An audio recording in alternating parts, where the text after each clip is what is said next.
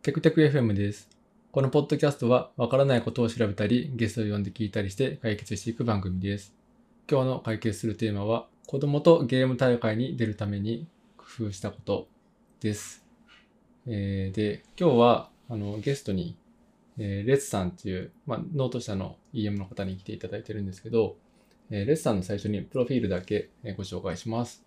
G クレストガンフォーオンラインエンターテインメントを経て2015年にノートに入社。サービス黎明期からノートの開発に携わり、データ基盤や会計などを担当。現在はエンジニアリングマネージャーとして開発チームの統括や組織編成などを行っています。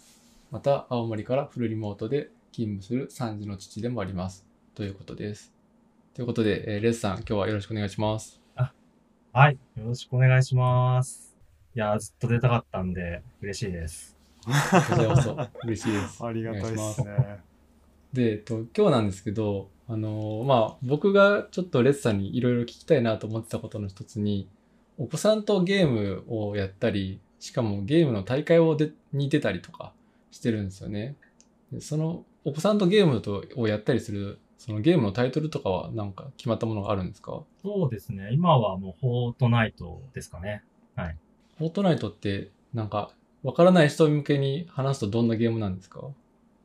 わからない人向けに話すと、そうですね。いろんななんか遊び方はあるんですけど、なんかメインの遊び方としては、まあ、いわゆるバトルロイヤルって言ったらいいんですかね。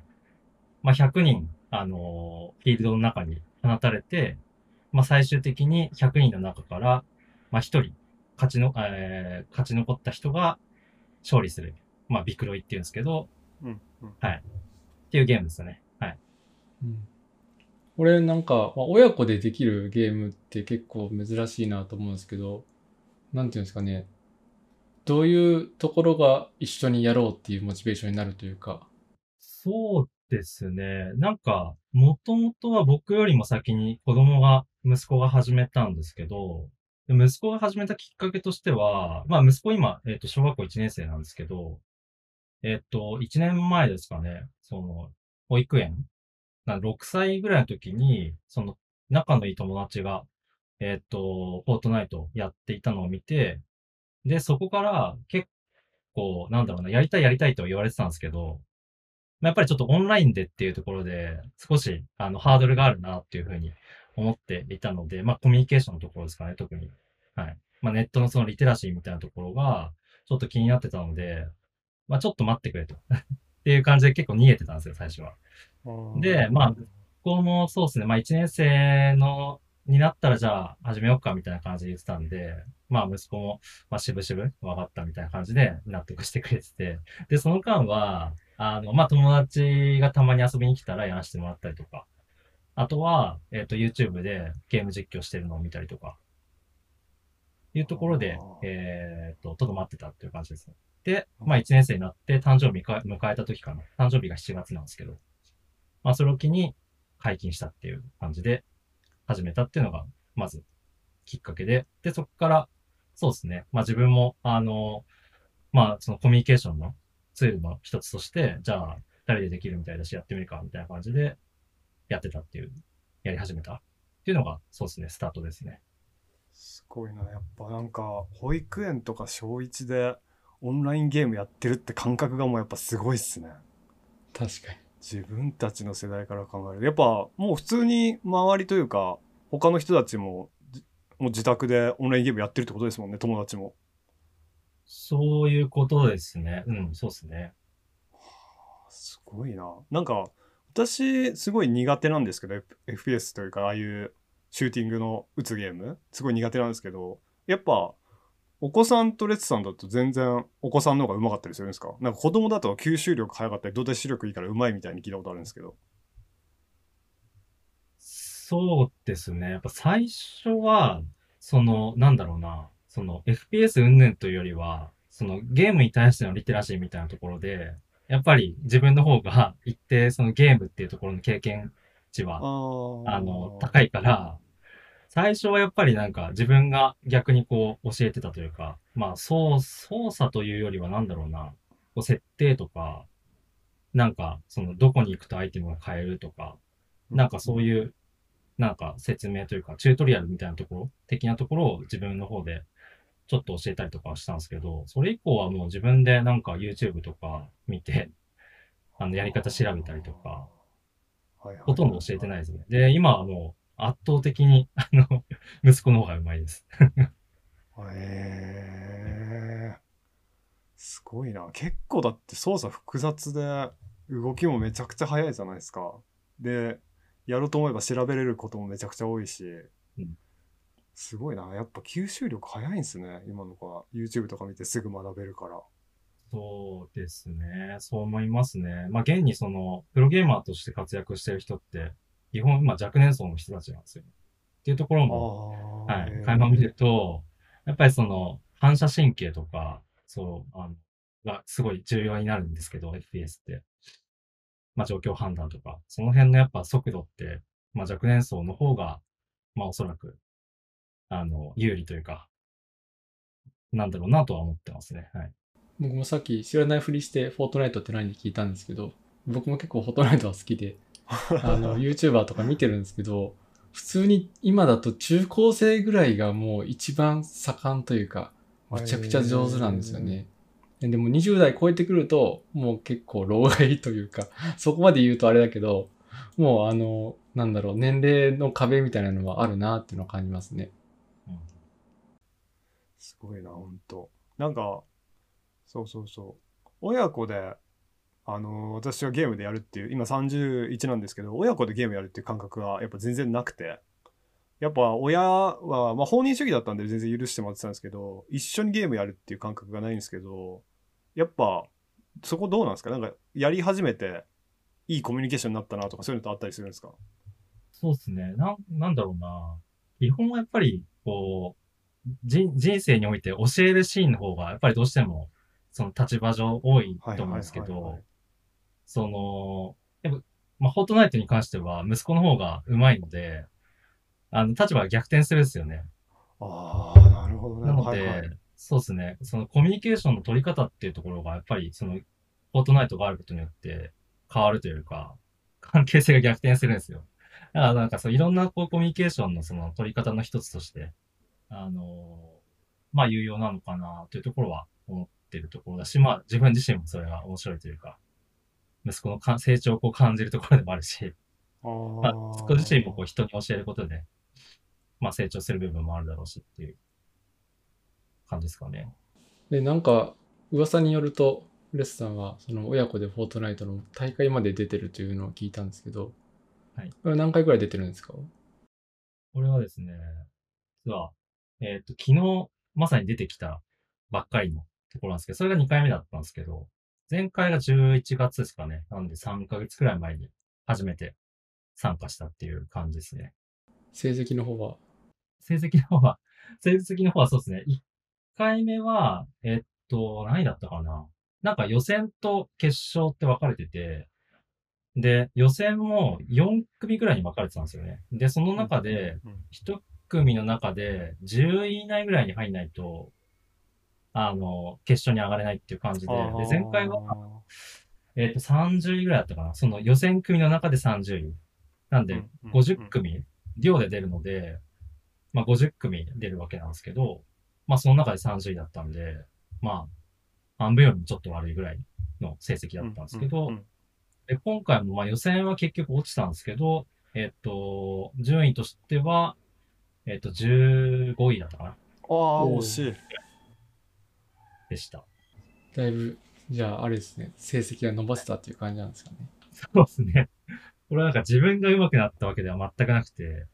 ほいほいほいまあ息子の完全にもう息子におんぶに抱っこでしたね。ああ、でもいいっすね。さっきも言ってた発言もそうですけど、息子におんぶに抱っこされる機会もないんで、またそれもいい機会ですね。確かに。最初のこう作戦を立てるところから、どうやってじゃあ動こうかみたいなところから全部息子に、息子主導で決めてったっていう感じです、ね。ああ、いいっすね。なんかそういうの。確かにな。親に言われて何でもやるというのと全然違って、創造性とか、なんかそういう本当に教えるとか学べてめっちゃいいっすね。なんかゲームがやっぱ良くないって言われてる時代がとっくに終わってんだなっていうのがすげえわかりますね。この話聞くと。そうですね。まあ、どうなるかわかんないですけどね。結局なんか、こう、結果論だと思うので、いいか悪いかって。なんで、まあ何年後かに、あのやっぱりこれ、あの、ゲームのせいだな、みたいな。悪かったな、みたいな結果になる可能性もなくはないですけど、ただまあなんかこう、そうですね。今、メガネさんおっしゃったように、あのまあ自分で考える力とか能力っていうのは、まあゲームによってやっぱつくところっていうのはかなりあるんじゃないかなとは個人的には思ってますね。そのフォートナイトだと、どこに降りると敵が少ないとか、どこに降りるとアイテムが多いとか、どこに降りると最終的なアンチまでたどり着きやすいとか、そういうのがいろんな要素があるから、すごい難しいんですよね。それをやっぱ自分たちで考えて、あと経験とかから、ここのルートがいいって考えるのはすごいクリエイティブな行為だなと思うし、そういうのすごいいいなと僕は思ってます。そう余談ですけど、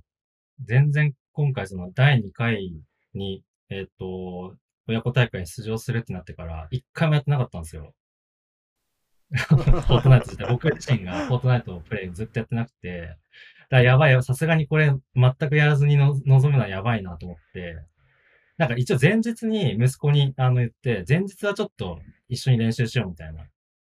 話をしたんですけど、で、それまで一切やらないのさすがにやばいだろうと思って、カックに話したら、あ、じゃあやり、一緒にやりましょうよって言ってくれて、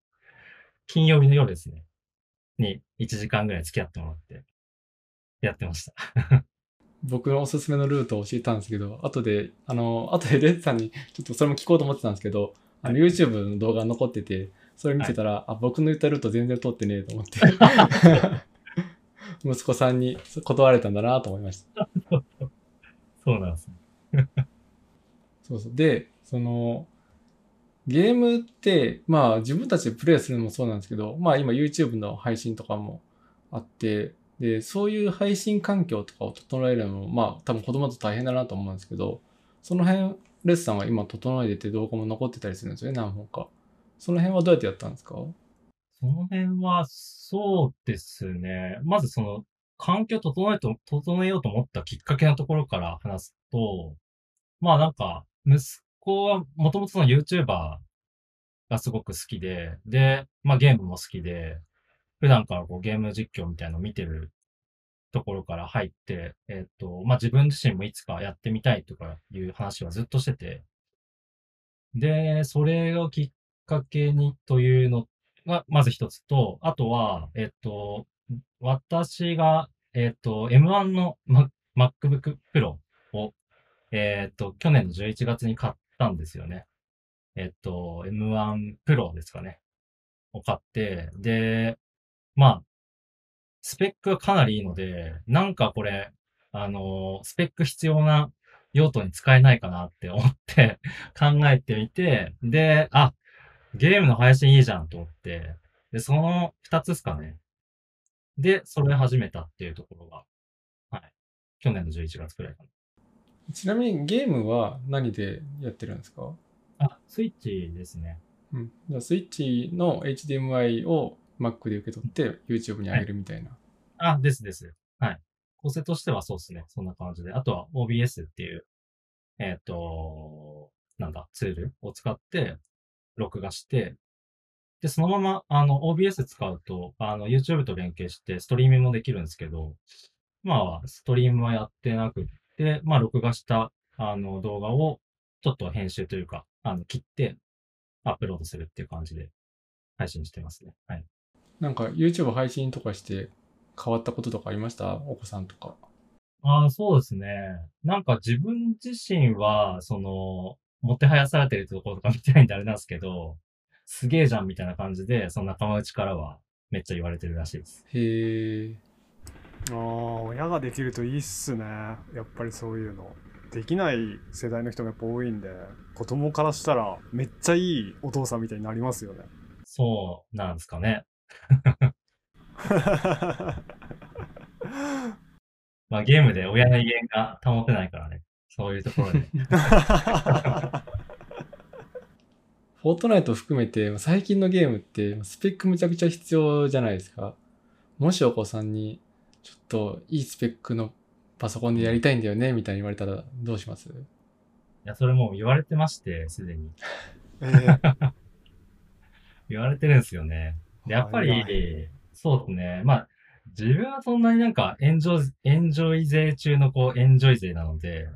全く気にならないんですけど、やっぱ突き詰めていくと、まあ、結構なんか息子はもう、なんだろうな、どっちかっていうと、エンジョイよりはガチ勢の方になってきてて、で、やっぱりラグがすごく気になってきてるらしいんですよ。えなんか、最近、こう、ちょいちょいこう、や、あの、プレイ、友達とプレイしてるところの話とかを、こう聞いてたりすると、いや、めっちゃ今日ラグいわ、とか言ってたりとか、ー、ラグい、ラグい。実際見ると、やっぱ結構こう、もたついてるところとかあったりするんですよね、やっぱり。うん。っていうのもあって、そうですね。あとなんか自分でこう、動画の編集したいとかいう話も最近してて、へえ。うん。すごいな。なんかこれ、例えばテロップどうやって出すのとか、あとサムネイル、え。ーなんか自分が今めんどくさいからサムネイルとか全然作ってないんですけど、なんかこうネフライトのがやってるようなこのサムネイル、サムネイルとは言ってないですけど、この、あの、YouTube のこの最初の画面ってどうやって出すのとか、すげえ。遊びがめっちゃクリエイティブっすねこれはね、ちょっと難しいから今できないんだっていう。い やそういうところに興味持つのむちゃくちゃいいと思ってて、そうですね。いや、お金が必要なんでね、あとは。まあそこは頑張るっていう。親がね。でゆくゆくはじゃあ、普通に、なんだろう、太陽というか、うんやれるんだったら渡してあげたいなと思ってるって感じなんですかね。そうですね。まあ何かしら条件をつけたいなとは思ってはいるんですけど、うんまあなんか、そうですね。やい、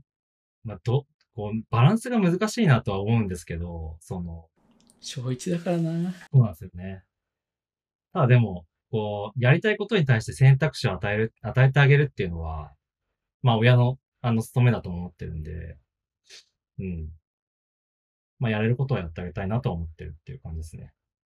まあなんか、ほとんどの人はなんか甘えな、みたいな感じで言われるかもしれないですけどね。まあでもね、例えばサムネだったら、Figma とかであったら、ある程度無料の範囲でできたりするんで、うんうんそういうのから覚えるとかいいかもしれないですね。うん。もはやキーノートでやってみるとか。うん。あー全然ありっすねいやいいっすねでもやっぱ選択肢がいっぱいあるだけ本当いいっすからね、うん何にもやらせてもらえないっていうよりはやらせてもらってそれこそだってなんかやっぱ私がちっちゃい頃とかパソコンとかもやっぱ中学生の時あんまりそんなに親とかは推奨してない感じだったんで、うん。やっぱ小学校の頃からそういうの触れる環境があるのは羨ましいっすね。じゃあなんかあれじゃないですか？最後にレッツさんにやっぱ親子とフォートナイトやる良さを一言で語ってもらってビシッと締めましょう。もうゲスト任せの終わり方で いやー、そうっすね。親子でやる良さ。そうだな難しいですけど、まあ、でもさっき話した通りなんですけど、まあ普段のやっぱり、その、なんだろうな、生活の中でのコミュニケーションとはやっぱり違う側面っていうのが見れる。その、教え、親が教えられるっていう、あの、立場にな、立つことで、なんか、その、子供の別の側面が見れたりとか、子供の成長が垣間見えるっていうところが、まあ一番大きいところではあるのかなと思いつつも、ただね、なんか根本的にはやっぱり、なんだろうな、まあコミュニケーションツールではあるんですけど、まあ楽しいっていうのが、やっぱ大きなところですかね。うん。子供が楽しんでるものを、なんか、親も興味を持って、こう、楽しめるって最高じゃないですか。なんかそこに尽きるのかなとは思ってますね。はい。